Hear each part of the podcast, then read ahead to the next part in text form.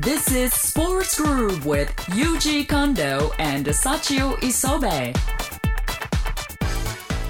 ここからは UZ アイス、えー私近藤裕二のスポーツへの思いを語るコーナーです、えー今週はですねニューヨークに見るアメリカでの成功の条件と題してお話ししていこうと思います、えーちなみにニューヨーク磯部さん行ったことってあります？ないです。行ってみたいです。ね、僕もあのそんなに長い期間いたことはないんですけどもね、まあ、とにかくあのニューヨークという街はアメリカの平均的な街というよりも、まあ、むしろちょっと特殊な街と思っていた方がいいかもしれません。特に西海岸しか行ったことないんだよねっていう人はもう全く違うアメリカがその東海岸にもあると。あそうですか。もうあの、まあ、全然ヨーロッパ寄りですよね。西海岸と東海岸はアメリカと全く違いますからね、はい。えーまあ、本当に特殊な街だと思います。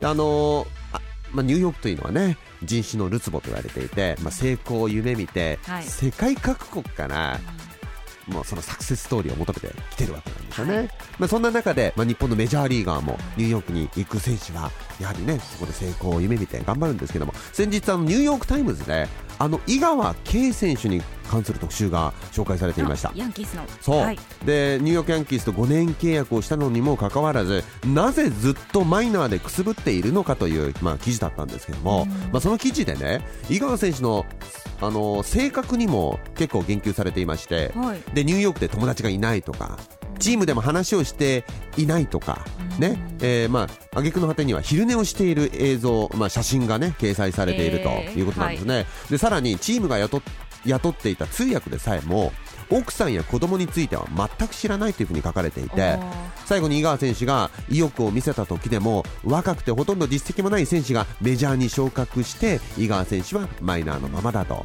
で最後にこう締めくくっているんですよね。ヤンキースが井川選手を獲得したことは稀に見る失敗だったと。ひどい書き方しますね。ね、まあ、5年20億円という契約で、まあはいヤンキースに行ったんですけども、阪神ですごい活躍されてましたよね。ね。ノーヒットノーランとか。うん。まあ、本当にあの、ねまあ、井川選手も苦しんではいるんですけども、はい。まあ、本当にこういった辛辣な言い方というのはこうニューヨークのマスコミの独特のものではい。非常にこう激しく叩いてその結果、その選手がどうやって出てくるかとい。うのが記事になると。はい。いうのはこれニューヨークなんですよ。であの批判の内容は非常にアメリカ的で、まあ例えばさっき言った人間関係とか、はい。チームで孤立しているということなんですけどもこれはねあのアメリカ社会でもやはりまあ致命的ということでちょっとこれ引用してみますけれども、はい英語で言いますね。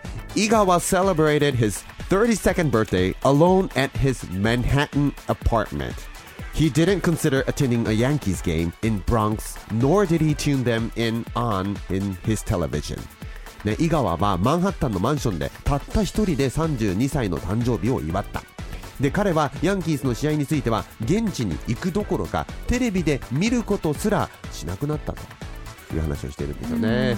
まあ、これはあの同じチーム一応ヤンキースと契約している人間がこのように報じられるというのは非常にまずい状況ですよね。はいうんまあ、これで、まあ、ヤンキースにはもう来季はいないよということで、まあ、確定的な、ね、記事が書かれていましたけれども、はい。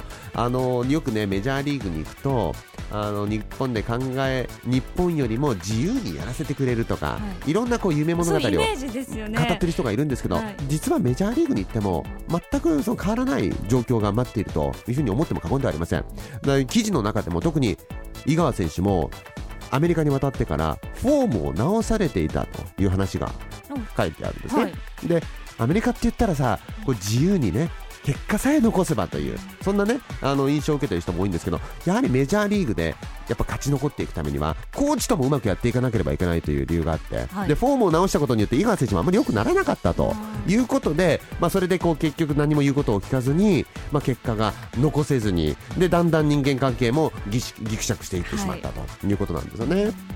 でこれチームメートも同じことが言えてやはりあのアメリカではですね成功したければもう俺は日本語しかダメなんだじゃなくてもう5年も経とうとしてるわけですよ、で頑張ってそのコミュニティの中に入っていかなければなんです自分から積極的にいかないと、だから受ければ絶対ダメだということでどんどん積極的になっていく。でその辛辣な、ねえー質問をするプレスに対してもどんどんねやはり、えーまあ、楽しい会話をしていくコミュニケーションをするということが大切ですよね、えーということで今週はニューヨークに見るアメリカでの成功の条件と題してお話ししました。以上 Use the Eyes でした。Sports Groove. 磯部幸男の荒い鼻息。このコーナーはですね私磯部幸男が鼻息を荒くするほど興奮したような話を、えーさせていただきたいと思います。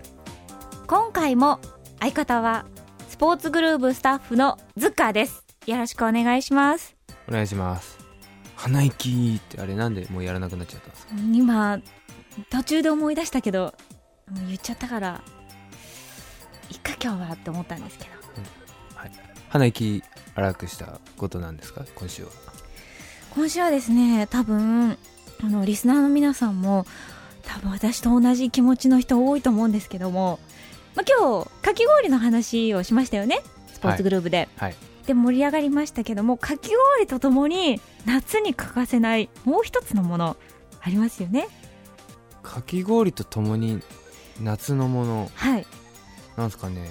海とかですか？あうんまあ海は欠かせないんですけど、はい。かき氷と同列の冷凍庫に入っているもの。かき氷と同列。あアイスクリームですかね惜しいとチューペット。チューペットって言いますか？チューチューアイスですね。はい。同列。はい。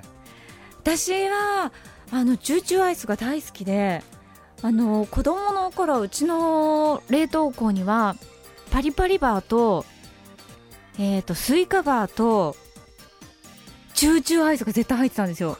で今週すごいことが起きました。はいチューチューアイスですごいことはい。はい、あのチューチューアイスを冷凍庫から取り出してパキって折ったんですよ。はい。そしたら綺麗に真っ二つに割れたんですよ。はい。これはですね普通、、はい。つもこうパキって割ると、い。まあ、どっちかがこうちょっと長くなっちゃったりとか、はい。あの外側のこうビニールの部分が。はい。こう左右がこう同じ形になるのがあんまりないんですね。だけど綺麗に真っ二つに割れて左右同じ長さになったんですよ。それすごく画期的ですっごく気分が良かったんです。でしかもここ最近のチューチューアイスの傾向なんですけど私の子供の頃はですねそのチューチューアイスのこうこうなんて言いましょうこう端の方先っぽの方ってこう持ち手っていうか取っ手みたいなのがピッてついてるの。はい。わかりますか？はいあれがどちらか片方にはついてるけど片方はないっていう感じでしたよね、はいはいそうですね。はい。ですよね、はい。それが最近のやつははい。両方持ち手がついてるんです両側に。これやっぱ喧嘩しないように兄弟で。持ち手があるあなしで喧嘩するんですか？うち4人兄弟で、はい。あの常に喧嘩でしたよ持ち手がある方がいいってみんな言って。なんで持ち手がある方がいい？なんかこう得した気分じゃないですか。ピュって持ち手があるこう2センチ分ぐらいのはい。チューチューアイスの果汁を吸い取れるっていう。へえで私はまあ長女だったのでいつも持ち手の部分を私が食べて持ち手がないつるつるした部分を妹とか弟に食べさせてたんですけど。普通逆じゃないですか？えそうですか？普通だっておあの妹弟さんたちにはい。あげるんじゃないですかその。あそうですね。うんあんまり好きじゃないものとかなら妹や弟にあげますけど、はい。チューチアイスは好きなのではい。あげませんでした。ああそっちのタイプのお姉さんだったんですね、暴君でした。暴君？はい。暴君？暴君っていう表現間違ってるんじゃないですかねちあ違いますか、はい。すいませんいやーなんか家族思い出しますねチューチューアイスの話すると。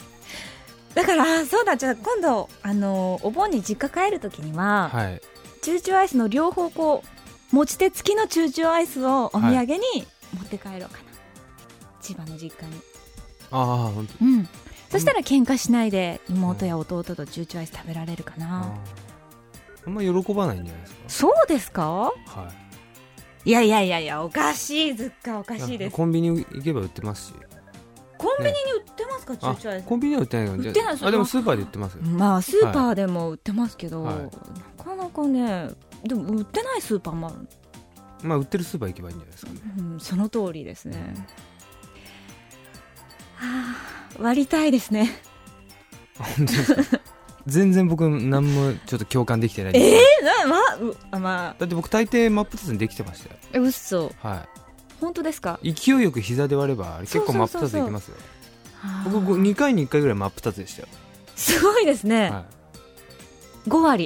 い、5割。5割バッターですね。そうですね。バッターなのかよくわかんないですけど。